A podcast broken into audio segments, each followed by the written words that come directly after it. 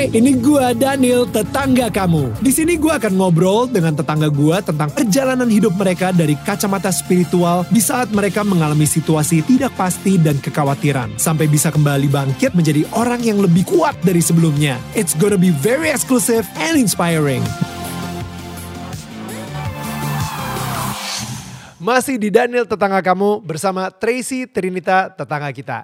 Nah sebelum kita lanjut gue mau bilang dulu nih ya kalau misalnya mungkin kalian lagi di mobil atau lagi masak dan mungkin gak sempat ngebuka YouTube dan nonton secara visual. Tenang aja, kita ada versi audionya juga. Nah, jadi udah ada di semua digital platform podcast. Search aja Daniel tetangga kamu dan mungkin kalian bisa jadikan ini sebagai ritual harian kalian. Alright, lanjut ya guys.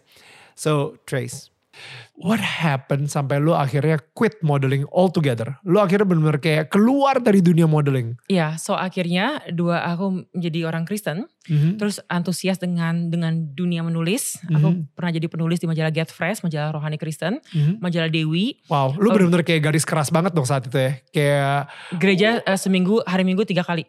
oh my god. Tiap hari dengar khotbah, tiap hari baca Alkitab. Kayak ini dari yang gak suka, tiba-tiba kayak jatuh cinta gitu ya. Iya, ini kayak iya, aku iya. kalau I'm, I'm, I'm- I'm all out sih. Kalau kalau suka Iya. sesuatu kayak Wow. you have my all attention gitu. Iya, iya, iya. Tapi itu Your benar-benar husband will, will be very lucky. Nah, Ya. where he sih? Dia di mana sih? Ngilangnya lama banget.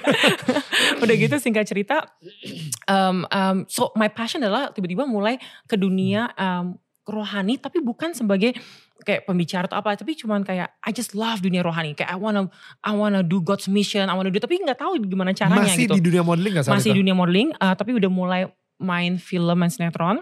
Terus udah gitu mulai dunia bisnis, punya usaha di Bali butik, bikin konser dengan teman-teman, konser musik di Jakarta. Jadi kayak mulai masuk ke dunia pekerjaan kayak dunia dunia lainnya lah, maksudnya Ya. dunia bisnis sama dunia Ya, entertainment yang lebih bukan luas dunia lagi. modeling aja. ya. Not specific di dunia modeling.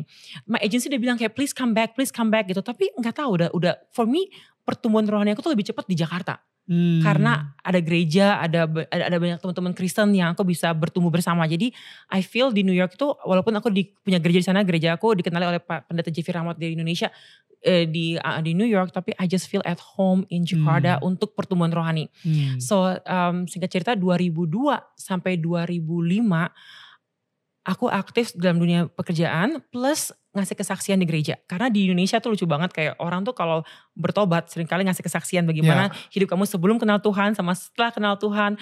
Nah tapi biasa tuh diselingi oleh nyanyi. Tapi aku gak bisa nyanyi. Jadi aku bilang aku boleh gak cuma cerita aja deh karena I can tell story but I Ya. don't know how to sing ya. akhirnya um, so that's what I did tapi satu hari ini benar-benar mengubah hidup aku yaitu aku ngasih kesaksian di sebuah acara di mana pembicara utamanya adalah seorang pengajar di Oxford University Hmm. terus uh, pas aku ngasih kesaksian bagaimana hidup aku dulu uh, belum kenal Tuhan sampai kenal Tuhan dan diubahkan bagaimana hidup dalam Tuhan itu seperti apa indahnya dia ditranslate oleh Indonesia pendeta Pak Sukiono Taryadi uh, pendeta itu translate ke dia bahas apa yang aku ngomongin tiba-tiba pas aku duduk kembali dikasih selembar kertas dan ditulis selamat Anda dapatkan beasiswa untuk kuliah di Wycliffe Hall di uh, OCCA Wycliffe Hall Ox- Oxford Wow. to speak to me later. I cried. Nah, I have grandma next to me. Bilang gini, hey, siapa nggak nangis orang Manado?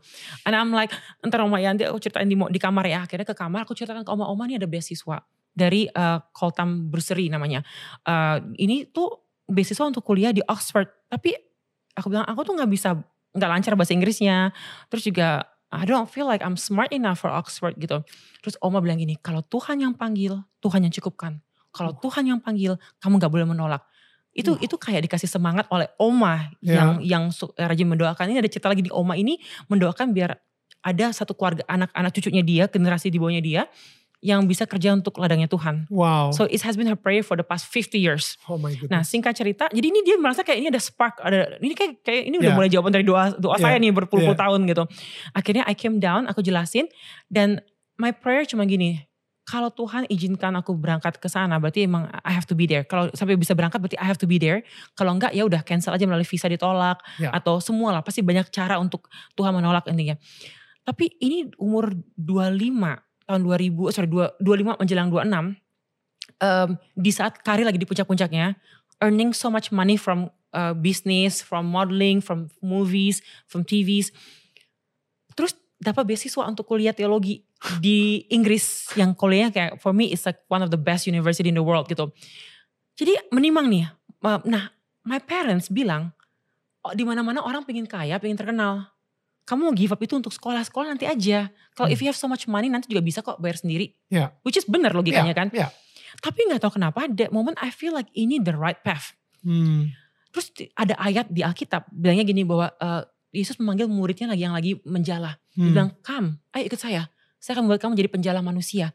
Dan kalimat berikutnya adalah yang kena. Seketika juga mereka meninggalkan jala mereka dan ikut Uh, Yesus. ya. Nah, jala aku lagi banyak nih. Ya. Jala bisnis, Ikan-ikannya jala ini. lagi banyak. lagi ya. banyak ikannya nih, lagi wow, lagi panen gitu. Tiba-tiba mau nggak ninggalin ini kenyamanan dunia untuk setia kepada Tuhan yang memanggil kamu dengan keajaibannya bikin kamu sekolah di sekolah terbaik di dunia. So it was dua minggu loh keputusannya. Visanya tuh bisa eh, sekolah udah mau mulai. Seberapa hari sebelum sekolah mulai aku berarti visa tuh bisa tiga minggu, sebulan, dua bulan gitu karena emang banyak banget kan eh, aplikasi. Visa keluar dua hari. Kalau bukan Tuhan, jadi I. I, I leave everything behind. Aku bilang my cousin urus bisnis ini, ini, ini. Aku I leave everything behind and go to Oxford untuk kuliah teologi. Berapa tahun? Tiga tahun. Uh. Nah 2009 akhirnya baru balik ke Indonesia untuk memutuskan. Tapi 2008, kan 2006 mulai kuliah, 2008 bimbang nih. Ini ilmu yang dipelajari di dunia teologi ini benar-benar bagus banget. Mau disimpan sendiri atau mau dibagikan. Nah dibagikan gimana caranya? Mau sebagai in the marketplace Hmm. atau mau spesifik ke pelayanan rohani. Aku berdoa, aku bilang Tuhan kalau Tuhan mau saya menjadi full timer di gereja, kirim pendeta dong untuk konfirmasi bahwa saya uh, akan menjadi pendeta di sebuah gereja. Jadi Ya. ditawari menjadi pendeta di sebuah gereja itu berarti Tuhan suruh saya uh, full time di, di pelayanan. Tapi kalau Ya. saya kerja sebagai pelayan Tuhan di marketplace, jangan kirim pendeta. Jadi kalau saya sampai akhir saya lulus saya nggak ada tawaran untuk kerja di market uh, kerja di gereja, berarti I will be serving God di marketplace sebagai business woman, sebagai entertainment dan sebagainya. Dan menurut aku nggak ada perbedaannya ya.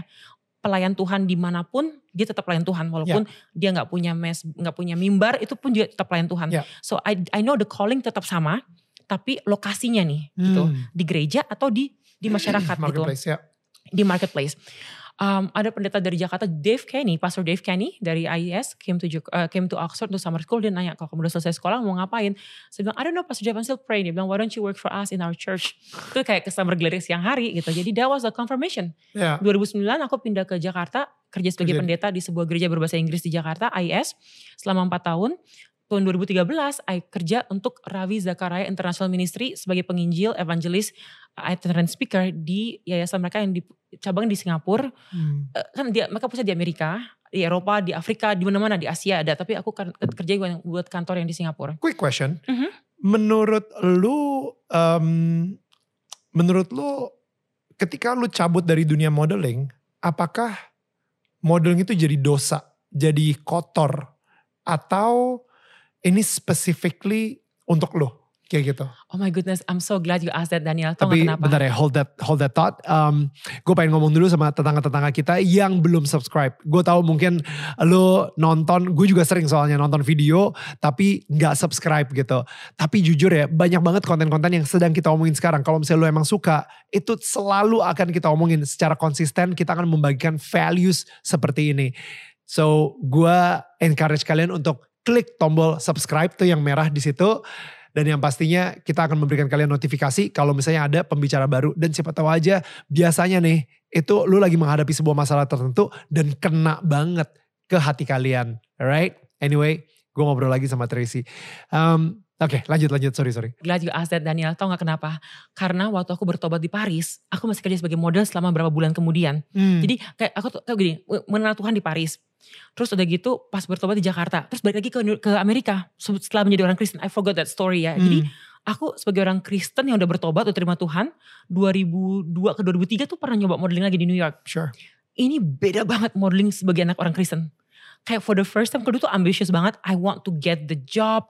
I Yeah. want to I want to win this com- this this competition of audition gitu Ya. Kalau misalnya lu gak menang lu malah kayak sakit hati "Ugh, sama dan banget iri gitu kayak dan ya. atau bukan sakit hati kayak just like oh dang I, lost the Yeah. opportunity gitu jadi kayak ada frustasi yang Oke. kayak so ambitious tapi setelah jadi orang Kristen ada sukacita yang I never had before ya sukacita tuh kayak rasa syukur Yeah. mau dapat kerja apa nggak dapat nggak apa-apa yang penting ada kesempatan untuk melayani untuk untuk audisi Hmm. atau udah gitu kayak selama audisi pun juga ada riang gembira dulu tuh Hmm. berat banget dulu kayak just kayak ada lima audisi sehari atau delapan audisi sehari tuh berat banget jalannya tapi kali itu benar-benar kayak ada sukacita kayak for the first time ini aku punya prinsip baru yang aku pelajari melalui dengar khotbah dan sebagainya adalah bekerjalah untuk Tuhan bukan untuk manusia Hmm. Bekerjalah bukan bukan untuk mencari hasil yang kamu bisa nikmati, tapi bagaimana membawa kebaikan bagi banyak orang. Wow. Jadi itu tuh mengubah banget untuk pertama kalinya modeling tuh suatu pekerjaan yang sangat uh, membuat aku antusias wow. because of my heart has been changed. Ya, hati lu udah mengerjakan ini bukan untuk klien tapi benar-benar buat Tuhan Iya, jadinya. dia kalau dapat puji syukur, kalau nggak dapat ini rezekinya orang lain, syukur dia dapat gitu. Jadi wow. it was amazing. Dan you- oke, one more amazing story. Di apartemen aku di modeling apartemen itu ada banyak kamar. Aku pulang dari gereja pagi-pagi, teman-teman aku pulang dari clubbing. Terus tiba-tiba uh, I go to uh, uh, AR Bernard punya gereja Oh ya. yang dikenal oleh Pastor Jeffrey Rahmat. Uh, jadi Right. I, I go there with with uh, his friend yang jemput aku tiap hari tiap hari Minggu. I went to that church with with with with uh, Robin namanya. Akhirnya ini ini gerejanya orang hitam semua ya. It is like a African American church gitu di Brooklyn. Singkat cerita, pas aku pulang, they're like, oh which club do you went to? I'm like, oh I went to the club of God gitu ya. Kayak terus aku bilang, no no I'm sorry, I go to church gitu with my broken English. Udah gitu dia bilang, oh what, you- what was that? Aku bilang, oh it was good because uh, aku baca note aku yang tadi dengerin khotbah. Aku cerita ulang. And one of them's like, I wanna come. Aku pikir bercanda minggu depannya lagi. Dia udah siap nggak kelabing. Sabtu hari Sabtu dia nggak kelabing. Hari Wow. Minggu pagi-pagi udah siap. Kita berdua gereja. Kita dengerin, kita merinding, kita ngomong di mobil kayak wow that was amazing. Kita pulang. Yang lainnya kan lagi lagi lagi bangun masih baru baru balik ke pulang clubbing juga ya. ya. ya. Nanya kayak where have you guys been? Oh we went to we went to the church. Jadi dia kayak cerita, aku cerita, dia cerita, aku cerita. Like few weeks later lima-limanya ke gereja. ini aku pikir makanya ini kayak kadang-kadang kita tuh nggak perlu jago bahasa Inggris, nggak perlu jago menceritakan ulang. Kita cuma cuman ingat aja apa yang kita pelajari, kita Ya. ulang. Just say it.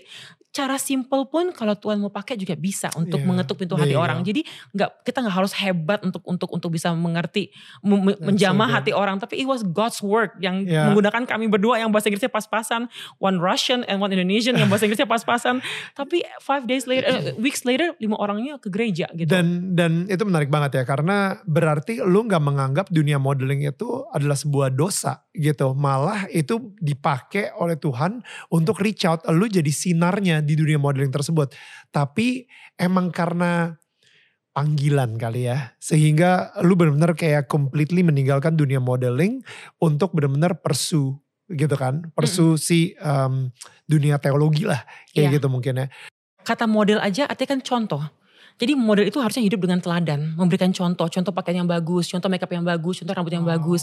Jadi sebenarnya role-nya seorang model adalah memberikan contoh yang baik bagi dunia agar mereka bisa mengangkat hidup mereka lebih baik lagi. Tapi of course di kerusakan dunia dengan dosa masuk dan semuanya ada distorasi, Ditwist. di twist. Jadi dip- digunakan. Maka itu kita harus kembali merestorasi ulang Wow. apa yang harusnya menjadi konsep awal yaitu model adalah teladan wow. dan kita semua adalah modelnya Ya. orang di sekitar hidup kita. Ya, ya, that's so good.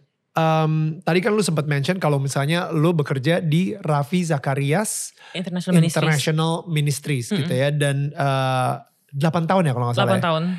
Wow, itu sama Raffi Zakariasnya langsung. Dia punya uh, hampir 100 pembicara di seluruh dunia.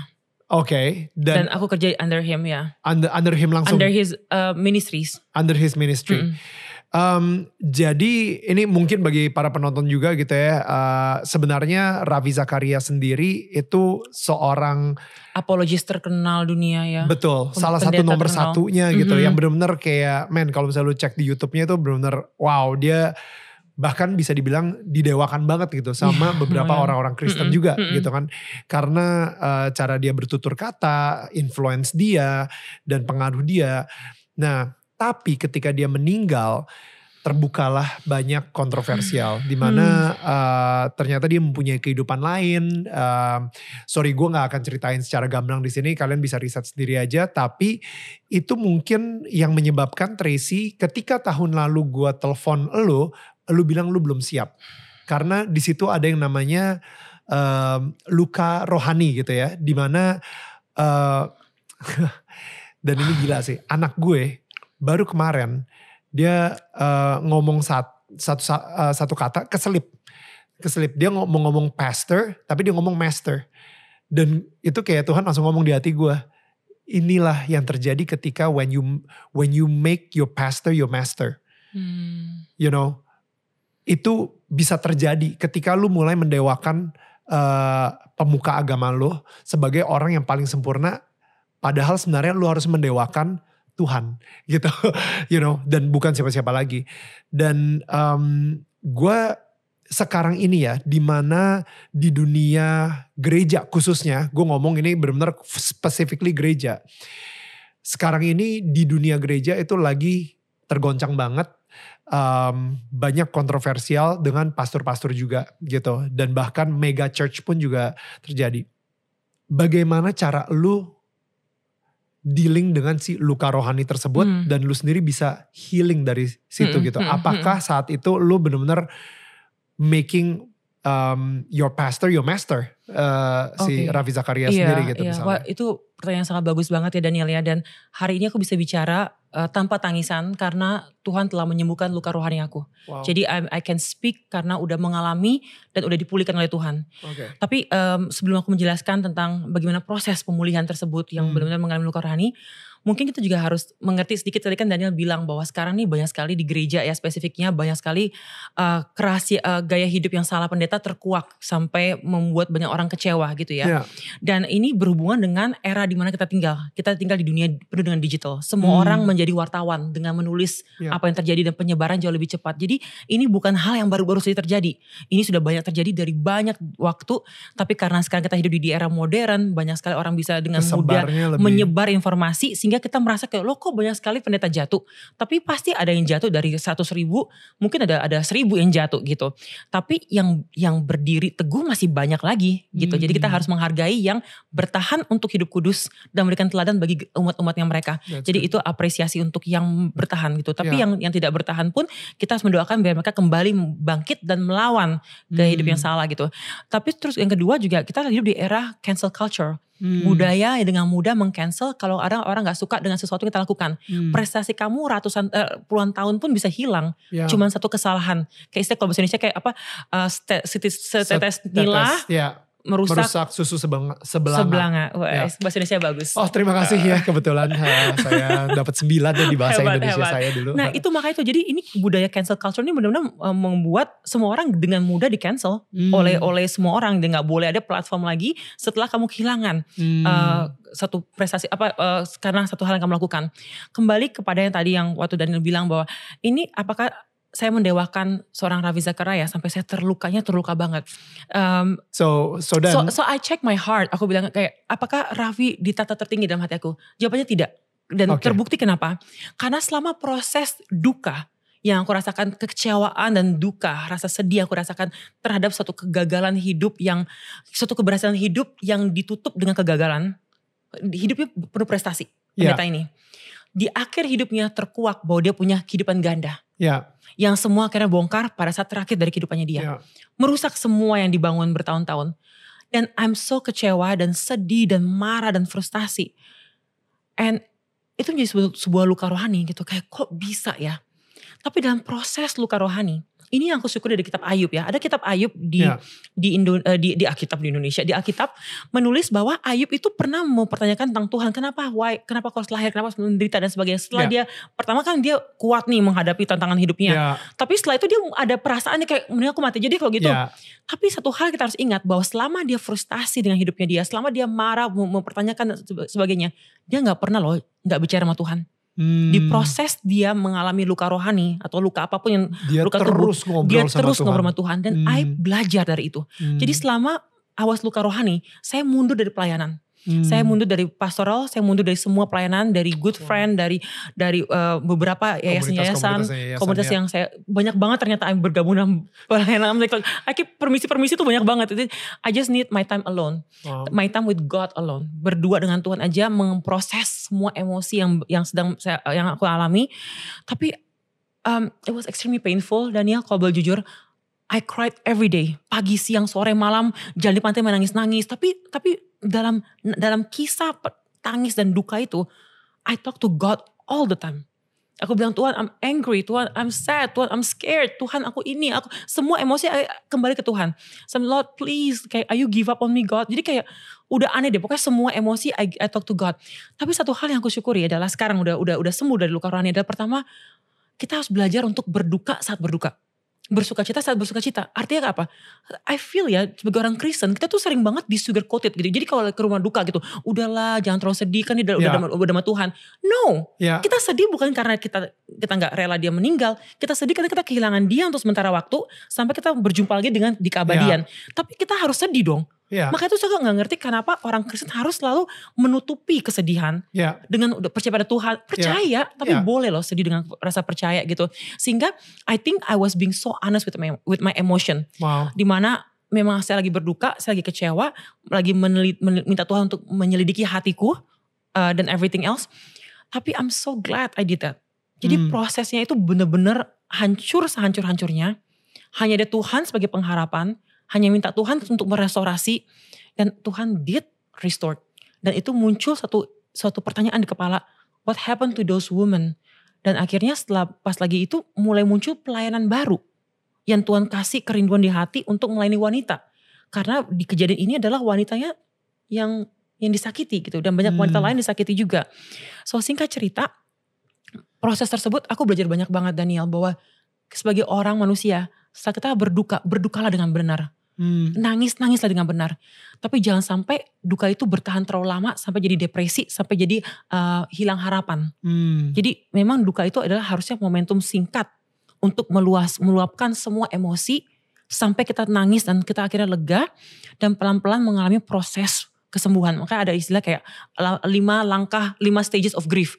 Ya. Ada yang denial, ada yang you know crying, ada yang sampai acceptance kan, sampai Hmm. menerima gitu. Ya. Jadi uh, jadi itu, itu semua kita perlu melewati proses tersebut. I think itu benar-benar menyehatkan karena kita nggak lari dari kenyataan, nggak memikul. Saya punya teman ya, ibunya meninggal di gereja sebelahnya dia persis dipikir tidur, Oh, no. ternyata gone. Ya. Ibadah selesai ibunya udah udah nggak ada, udah dingin. Oh. Dan dia nggak bisa nangis bertahun-tahun sampai dengar satu lagu yang ibunya suka baru dia nangis. Itu kan berarti emosi yang terpendam yang belum dikeluarkan secara natural gitu. A delay delay a grief gitu. Ya. Jadi I think as a Christian yang belajar dari kesa- ke- ke- kejadian ini adalah pertama selidiki hati bahwa siapa sih yang bertata di tempat tertinggi dalam hati saya and I can agree for sure itu Tuhan. Kenapa? Hanya nyari dia Bukan Dan Raffi Zakarias. bukan Ravi Zacharias. Uh, kedua, kecewa sama manusia itu mungkin boleh untuk mempelajari diri tapi nggak boleh membenci orang tersebut. I don't hate Ravi. Hmm. Aku mengampuni uh, dan berdoa untuk biar pengampunan Tuhan terjadi di sela-sela di akhir hidupnya dia dan dan semoga apa yang dia lakukan Tuhan bisa pulihkan di keabadian gitu ya. Banyak sekali kebaikannya dia gitu dan itu itu haknya Tuhan lah. Itu bukan penghakiman Ya. atas apa yang terjadi akan hidupnya dia di masa nantinya. It's not my portion. But I just pray for healing untuk banyak orang juga gitu. Jangan sampai dipa- digunakan kisah-kisah ini untuk membawa kita membenci kekristenan atau membenci pastor atau membenci institusi karena we are fragile gitu semua orang bisa at any time jatuh tapi ada Tuhan yang yang yang akan menaikkan mem- mem- nompang kita untuk bisa berdiri dan berjalan lagi gitu Ya.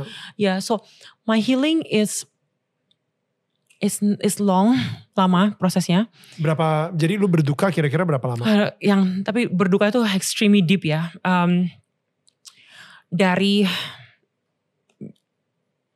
wow hampir setahun ya, hampir setahun Wow. Iya. Iya. Eh, di Bali aja tuh. Eh, di Bali. Benar-benar di Bali semuanya lo ngilang dari Ngilang, ngilang. eh, semua komunitas-komunitas dan yayasan dan Iya. akhirnya lu benar-benar berduka. Tapi di berduka itu ya um, banyak sekali, uh, you know aneh ya Daniel ya, yang menghakimi banyak banget. Dia bilang kok segitu bencinya sama pendeta, padahal gini ba- banyak penghakiman. Banyak juga dukungan. Ada yang, jadi gini, waktu lagi mengalami, mengalami duka, aku menulis kayak, menulis kayak cerita singkat lah di Instagram. Yang inbox kata-kata menyejukkan hati adalah pendeta. Dia bilang, Trace, I'm sorry that happened. I'm with you, I'm praying with you, let me know if I can help you. Singkat Hmm. ada orang yang stranger ngasih ayat, ngasih ini marah-marah, bilang gak boleh kayak gitu, orang Kristen gak boleh marah-marah di Instagram dan sebagainya. And I'm like, oh my goodness, orang yang mengenal saya secara pribadi malahan memberikan jawaban yang very comforting. Ini stranger malahan kayak mengkhotbah, marah Menghakimi. menghakimi dan sebagainya. Tapi ini juga aku belajar satu hal yang penting. Kalau orang lagi berduka, jangan kasih ayat. Just shut your mouth. Just, aduh, nggak ada yang kena. Jadi makanya ini pelajaran berharga. Kalau orang lagi kehilangan seseorang atau apa, jangan bilang, jangan nyebutin kayak, oh Tuhan ini, ini kehendak Tuhan karena Tuhan lebih sayang dia daripada daripada dia di dunia. Don't say anything. Just pegang tangan mereka, peluk mereka atau Be just I'm here for Yeah. you. Ya, Temenin mereka makan, oke just be there, presently, physically be there atau telepon be there, just listening to them gitu. Karena percuma gitu, kalau orang lagi lagi berduka, nggak bisa dengar, eh, maka terlalu dalam dunia kesedihan yang terlalu ini gitu, kekelaman dalam jadi tadi pertama selidiki hati lo. Iya. Apakah eh, Tuhan yang masih memegang tahta di hati lo atau malah orang tersebut gitu ya? Mm, mm, mm. Yang kedua eh, give time untuk berduka, Iya, ya kan? Iya. Bener ya? betul. Iya. ya. Eh, give time untuk berduka. Yang ketiga aku belum ngomong loh. Iya itu dia tuh. Eh, give time untuk berduka dan eh, kayak tadi kalau misalnya Tracy sendiri itu satu tahun gitu. Dan ketika berduka tersebut gak usah lah sok-sok kayak lagi berduka kayaknya oh kita sebagai seorang pengikut Tuhan katanya disayang Tuhan kita harus memperlihatkan sukacita gitu. No no no no. Just berduka. You know like berduka aja you know. Iya, Gak jujur, usah jujur, jujur. dengan rasa duka itu betul dan jujur dan, dengan rasa duka tapi tersebut. berbicara kepada Tuhan yang bisa menyembuhkan duka itu dan luka itu. Hmm, dan mungkin lu bisa ngelihat uh, five stages of grief itu Hmm. lima lima stage itu apa aja sampai akhirnya mendapatkan yang namanya acceptance atau penerimaan dari duka tersebut. Hmm, hmm, hmm. Yang ketiga apa? Yang ketiga akhirnya eh, jangan berlama-lama dalam dalam penyesalan ataupun ruang duka. Oke. Life goes on. Dan itu yang aku dapati di- lagi jalan di pantai, tiba-tiba em, aku mikir Tuhan itu gimana ya perempuan-perempuan yang disakiti oleh Ravi. Ya. Maka ada yang nemenin mereka enggak ya, ada yang doain mereka enggak ya, ada yang dengerin mereka cerita, ada yang Ya. memegang tangan mereka sampai mereka lagi terluka dan Wow. sebagainya. Tiba-tiba aku merasa tuh kayak ada kayak suatu panggilan tuh kayak kenapa enggak aku aja bekerja untuk melayani wanita-wanita yang terluka That's agar so mereka bisa dibangkitkan kembali oleh kebenaran firman Tuhan dan hidupnya tidak dengan penyesalan, tidak dengan amarah, tapi dengan hidup yang yang murni gitu dalam Tuhan. Jadi ini gue ngerti banget sih kenapa orang yang mungkin dulunya uh, pernah kena cancer akhirnya jadi cancer survivor dan sekarang jadi warrior. Hmm, dan malah bikin yayasan untuk cancer dan lain-lain. Iya. karena ketika dia berduka tersebut dukanya tersebut dirubah untuk menjadi sebuah purpose baru. Betul. ya kan? Sama kayak lu sendiri gitu. Dan mungkin eh, purpose itulah yang membuat lu untuk bisa terus hidup.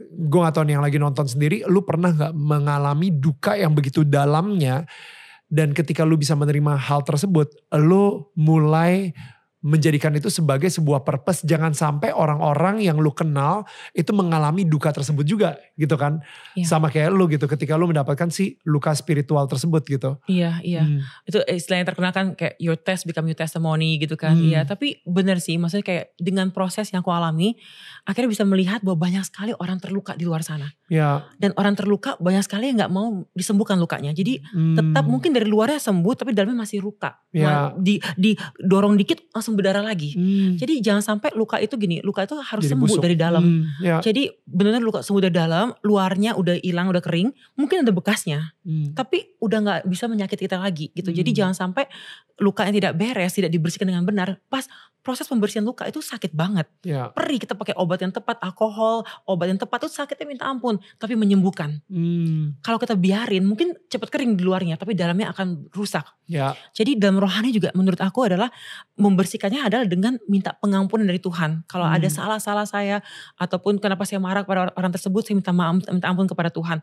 Terus yang kedua adalah harus anal eh, jangan terlalu lama gitu untuk untuk untuk dwell in the in the anger, in the sadness dan harus belajar bahwa manusia pasti bisa mengecewakan kita. Kenal nggak kenal pun juga bisa mengecewakan kita. Tapi harus belajar membedakan yang mana ini memang manusia itu sengaja atau nggak sengaja karena dosa atau karena mungkin uh, keputusan salah, slip of uh, Ya. in this Keselip lah. life. There's, there's Hmm. so many reason kan kenapa Ya. orang melakukan hal yang salah. Tapi at the same time emang kita kita juga ini juga refleksi pribadi bahwa jangan sampai kita menunjuk satu tangan ke orang lain, dua tangan lah, dua jempol, dua dua Ya. jari. Kita nggak lupa nih ada tiga jari Yang on our kita. side. Are Hmm. we clear? Ya. Kalau kita kalau you know makanya itu dari itu saya belajar banyak dari Raffi bahwa jangan sampai punya hidup ganda. Hmm. Karena yang kecewa bukan cuman proses yang apa uh, Orang-orang prestasi di- kita Ya. hancur gara-gara orang menemukan kita yang ini, orang-orang di, di sekitar kita di sekitar kita pun juga akan akan mengalami luka gitu Ya. karena mereka sedih kok bisa sih menyerah gitu saja dengan kehidupan yang dan apa yang dikatakan sama apa diperbuat berbeda gitu. Ya. Jadi I think it's just sebuah proses yang yang kita pasti akan alami dalam hidup ini tapi jangan menjauh dari gereja ataupun Hmm. menjauh dari Tuhan. Hmm. Karena gereja adalah tempat di mana orang-orang seperti kita semua yang berdosa, yang bermasalah, yang mengalami semua pergumulan hidup dengan orang-orang yang telah ditebu, yang telah telah diubahkan hidupnya bertemu. Jadi jadi di interaksi ini adalah ini adalah rumah di mana Tuhan tempatkan kita berada. Tapi at the same time benar juga bahwa kalau memang gereja di mana kita bertumbuh tidak lagi membawa pertumbuhan yang sehat, kita boleh loh pindah. Ya. Itu, itu di posisi di mana jangan mendewakan gereja Hmm. atau mendewakan pendeta. Hmm. Kita harus Tuhan lah, Tuhan atas kita segalanya. tetap menjadi penyembah Tuhan bukan penyembah gereja Be- atau betul. penyembah uh, pasturnya gitu. Betul. Jadi memang kalau memang pertumbuhan kita nggak sehat lagi di situ, ya kita harus punya kita bertanggung jawab untuk kehidupan rohani kita dengan mencari tempat di mana kita bisa disegarkan dan bisa bertumbuh lebih lebih lagi. Jadi kalau kita kecewa dengan kakak rohani atau dengan gereja, kalaupun gereja ter- tersebut tidak lagi membawa sukacita, pindah aja. Jangan jangan jauh dari Tuhan. Ya, Bukan Tuhan yang salah loh gitu. ya, Tapi pindahlah ke gereja yang lebih sehat. ya, Cobalah cari komunitas yang lebih baik lagi gitu. Jadi ya, don't give up on God, but you can move ya. to different places Ya, gitu. ya. Dan em, untuk tidak menghakimi pemuka agama yang mungkin salah gitu ya, eh, bukan mungkin, udah jelas salah gitu kan. Mhm.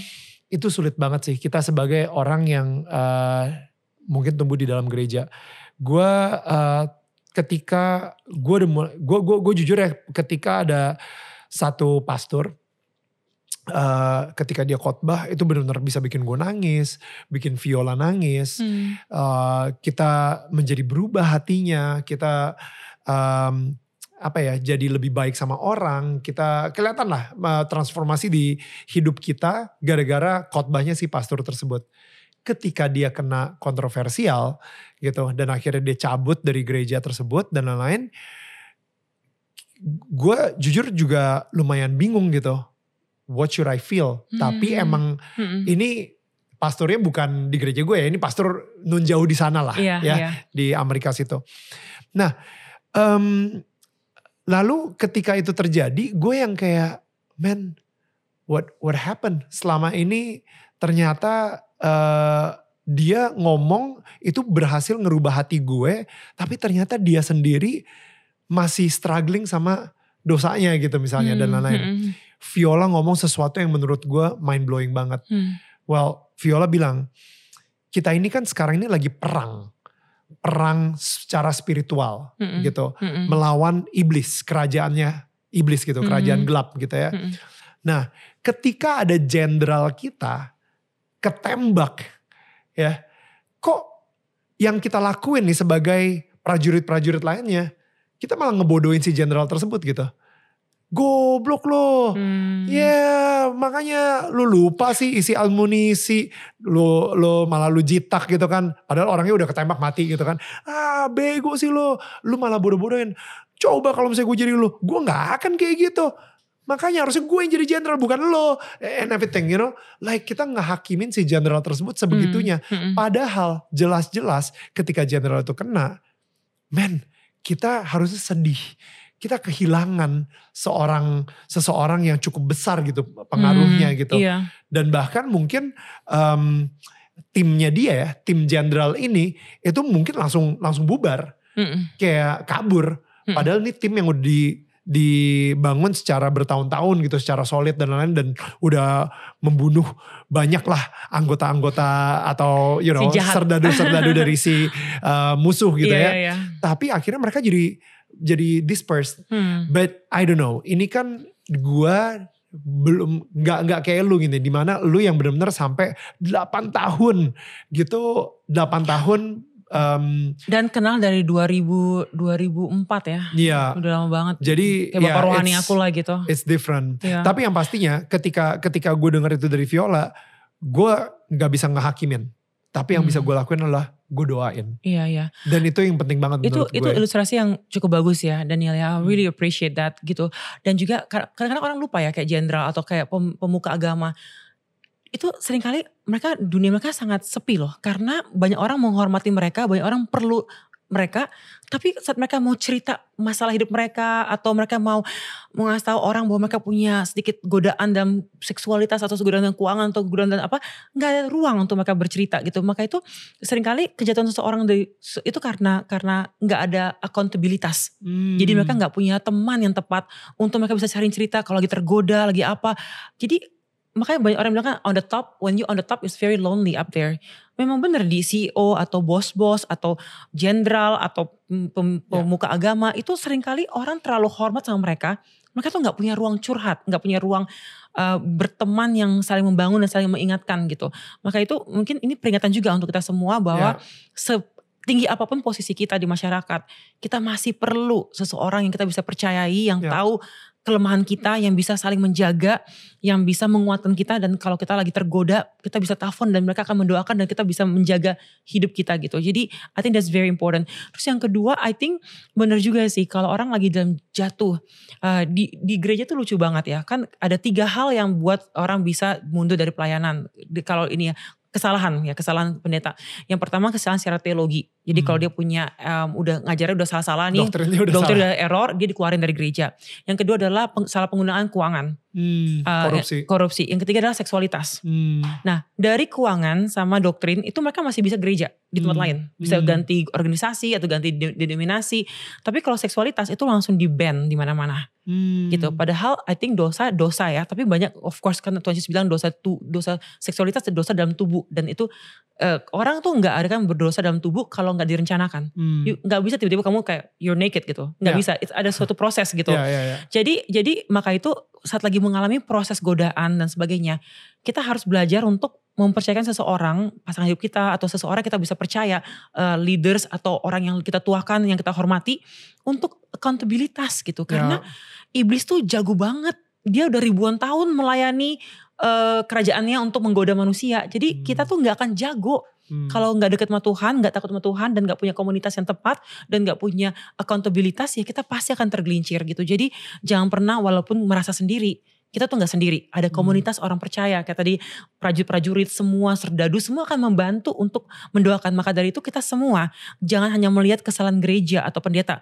Saat ini kita harus mendoakan semua pendeta yang tetap teguh, yang tetap Hmm. kuat, yang, yang bertahan, yang kita harus membangkitkan satu satu eh, komunitas yang saling mendoakan, saling mendukung dan saling menguatkan Ya. dan tidak menghakimi. Jadi I think we should start gitu. Setuju. Terus menerus mendoakan. Jadi kalau kita punya gembala di gereja atau siapa pun pemimpin-pemimpin hidup pemimpin yang Tuhan tepatkan dalam hidup, kehidupan kita, we have to pray for them karena mereka akan terus menerus again dihantam oleh amunisi dari musuh Ya. dalam sebagai segala faktor ya kita harus saling menjaga dan mendoakan. Kita harus punya dome yang kayak di negara lain itu untuk biar mental semuanya. Dome-nya doa. wow, beautiful. Oke, um, akhirnya lu terpanggil untuk melayani wanita-wanita di Indonesia, Yap. right? Iya. Um, what what does that even mean? Aduh, Daniel, ini this is really um, amazing calling ya. Jadi dari pantai, aku ingat banget itu bulan Mei, akhir Mei, aku nangis-nangis mikirin perempuan-perempuan yang disakiti di- oleh banyak-banyak hal dalam kehidupan. Terus aku pikir bahwa perempuan itu kalau disakiti ke mana ya gitu. Terus aku lagi mikir bahwa kalau dia dis- dis- disakiti oleh gerejanya, dia ke mana gitu. Terus tiba-tiba kepikiran untuk punya suatu tempat kayak kayak komunitas hanya untuk wanita. Namanya apa? Uh, namanya Ladies Discipleship Ministry. Ladies Discipleship Ship Ministry. LDM. Uh, Ladimi. Oh, Iya, Ladimi. Aku dan Ladimi ini namanya aku udah punya 10 years ago actually. Aku Oh, I iya? did it 10 years ago dengan tiga perempuan uh, dan abis itu berhenti karena agak distracted. ah, Tiba-tiba lagi mau nyari nama buat yayasan buat organisasi perempuan ini, buat buat apa movement perempuan ini. My friend ingetin, "Eh kan kita, dulu- kita dulu pernah punya tuh namanya Ladimi." I'm like, Wah, Ladimi aja namanya gitu. It's 10 Yeah. years ago dreams. oh, Jadi wow. accomplished this year gitu. Just 10 years ago finally, Lord I'm sorry gitu. Dan ini ini aku Oke, pikir wait, Instagramnya ada tapi udah. ada dong, Ladies Ladies Discipleship Ministry. Oh bukan Ladimi, bukan at Ladimi gitu, Bukan, bukan ya. Jadi bukan. at Ladies Discipleship. Ladimi udah diambil orang soalnya. Jadi kita pakai nama panjang aja biar orang gak usah nanya, Ladimi singkatan dari apa ya Iya, gitu. iya, iya. Jadi, Jadi at, baca nih panjang banget nih namanya. at Ladies Discipleship Ministry. Iya, gitu ya. jadi motonya adalah empowering women in in God's truth. Hmm. Mau- Iya, dan ini aku pengen banget punya eh, membuat wanita-wanita. Jadi ini adalah membantu gereja untuk memperlengkapi wanita-wanita untuk bisa punya pengetahuan akan Alkitab Hmm. dan untuk gaya hidup, untuk self esteem, untuk semua aspek yang wanita perlukan. Jadi nanti ini pelan-pelan akan berkembang jauh lebih besar lagi.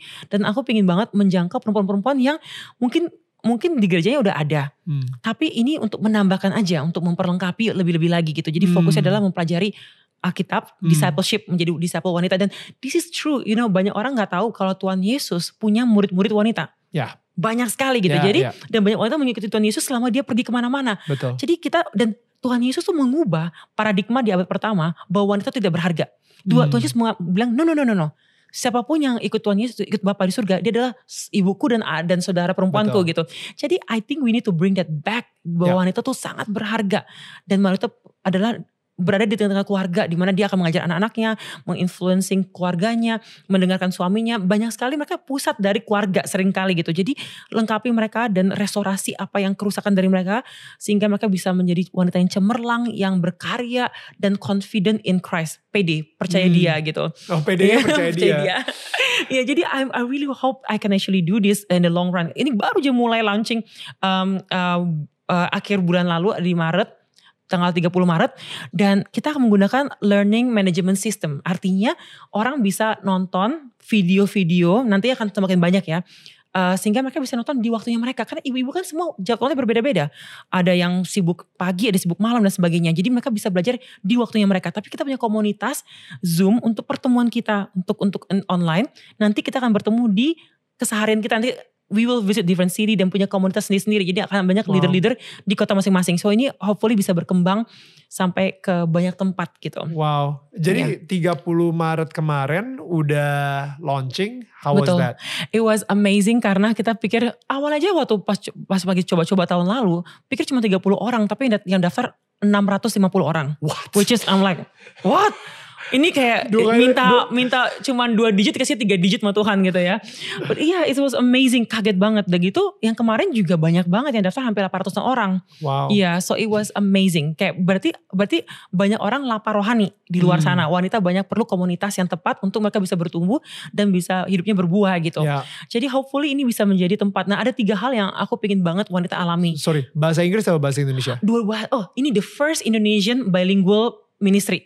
Jadi untuk untuk Inggris wanita. dan Indonesia. Betul. Oh, oke oke Jadi oke. bisa akomodit orang yang nggak bisa bahasa Indonesia, bisa akomodit orang yang nggak bisa bahasa Inggris. Oke, so tiga tiga tadi apa? Tiga hal yang aku pengen uh, orang alami, wanita yang alami adalah pertama uh, mereka punya identitas yang sehat dalam Tuhan. Jadi di restore identitinya. Aku kan ngalamin merasa uh, nggak percaya diri, unwanted, unloved, and not smart gitu. Dan aku mengalami kelegahan saat menerima Tuhan sebagai juru selamat dan akhirnya I'm confident that I'm loved and I'm not that ugly sama um, dan aku hidupnya berharga gitu ya. And, ya, Iya. ya. Jadi identitasnya I want people to have a good identity. Jadi kalau kita punya identitas yang baik, yang benar, yang sehat, kita tuh nggak akan nyari aneh-aneh, nggak Oke, akan lakukan ini aneh-aneh. gue akan stop dulu di sini. Gue pengen ngomong dulu sama semua wanita-wanita yang sekarang ini lagi nonton yang mungkin lu ngerasa, no, pasti nih lagi ada yang lagi mikir nih kayak, ya ini mah mungkin ministrinya cuma untuk orang-orang kayak Tracy kali ya, eh, yang cantik-cantik gitu. Ah, gue nih siapa gue? Gue hanya eh, lepehan apa? Oh my gitu God. kan. Jadi, nah kamu ya kan, yoi, nah, gue mah nggak mungkin gitu segala. Yo, kalau misalnya lu lagi nonton ini dan lu ngerasa kayak, yes, this is for me, atau lu mungkin lagi ngerasa gue emang unwanted, gue emang unloved, emang dari dulu kayak gitu, and Hmm. nothing will change that.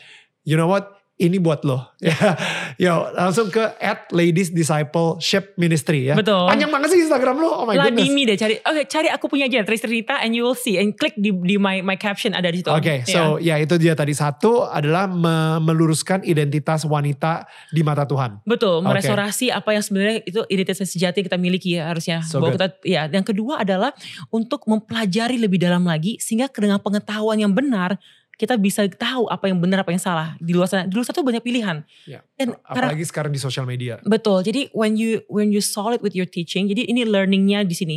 You, you- diajarkan biblical teaching yang Hmm. mengubah hidup gitu. Hmm. Yang terakhir adalah berani mengabarkan kebenaran tersebut di Hmm. tempat di mana diperlukan dengan cara yang benar. Jadi yang pertama identity, yang kedua learning, yang ketiga adalah evangelism, Ini, sharing. Ini, ini apa sih kayak arisan gitu? Maksudnya sistemnya itu kayak gimana? Iya, maksudnya Sistemnya kayak uh, very simple adalah uh, bukan sekolah kan? Kayak misalnya tiga bukan. tahun lu lulus gitu. Bukan, kan? What bukan. is this? Jadi uh, oke programnya adalah ada berapa minggu ngomongnya Alkitab aja. Jadi kayak minggu ini contohnya beberapa mi- minggu lalu bulan April sampai bulan Mei kita akan mempelajari Alkitab. Jadi apa itu Alkitab? Nanti mulai narot dan perjanjian lama tuh isinya apa aja? Perjanjian baru tuh isinya apa aja? Terus kitab per kitab siapa nulisnya? Apa alasan dibalik Wow. penulisannya dan sebagainya. Semakin mendalam, mendalam, mendalam sampai kita selesai satu satu paket. Berikutnya adalah tentang buah-buah roh. Ada sembilan buah-buah roh. Kita Hmm, Iya, jabarin satu persatu. Kemarin gue baru tahu ada 20 ternyata. Di Alkitab ditulis sembilan. Bukan, maksudnya Oh. ternyata in different in Verses, iya, verses betul. gitu ada dua ditambah-tambah jadi 20 ternyata. Betul betul betul. Oh my Amazing goodness. ya. Tapi kita Ya. fokus kepada yang 9 Sembilan aja tertulis gitu itu ya, ya. 20 banyak. 20 aja sebenarnya susah banget bikinnya apalagi 20. Nanti kalau udah upgrade dari 9 udah jago baru ambil yang ke-20-nya. Ini paket pertama dulu. Oke oke. Jadi basically ada ada paket-paket seperti Those itu. are okay, the Betul, things, nanti ya. dapat sertifikat dan sebagainya. Tapi abis itu belajarnya adalah simple. Selama satu minggu, setelah tayang hari Sabtu sampai Sabtu berikutnya, you can study at any time Hmm. dalam waktu seminggu. Tapi setelah itu nanti di antaranya kita ada diskusi untuk bisa mendengarkan opini setiap orang. Hmm. bahwa kita bisa mengutarakan pendapat, opini dan sebagainya. Kalau gitu. orang pengen curhat, misalnya contoh nih ya, yang lagi nonton nih kayak dia lagi sakit banget, dia benar-benar kayak ya mungkin pernah ngalamin yang namanya luka spiritual atau mungkin dia pernah meng- apa ada seseorang yang menghancurkan identitas dia Hmm, sehingga dia hmm. sendiri juga ngerasa rendah diri dan lain-lain. Tapi dia ngerasa pengen nih ke lu gitu. Mm-mm. Tapi kalau misalnya pengen ke lu dia curhatnya gila-gilaan gitu misalnya Iya. atau at least have someone to listen. betul, itu, itu penting banget, ada itu juga harus. di situ? Kita mau bikin namanya ruang teduh Oke, namanya, tapi belum karena kita masih perlu banyak orang untuk membantu infrastrukturnya. oke. Jadi kita pingin banget ada te- tempat, kita pingin Ladimi ini jadi tempat di mana wanita bisa belajar banyak sehingga mereka bisa diperlengkapi untuk memperlengkapi di luar sana gitu. Gue nggak bisa ngebayangin ya seberapa hebatnya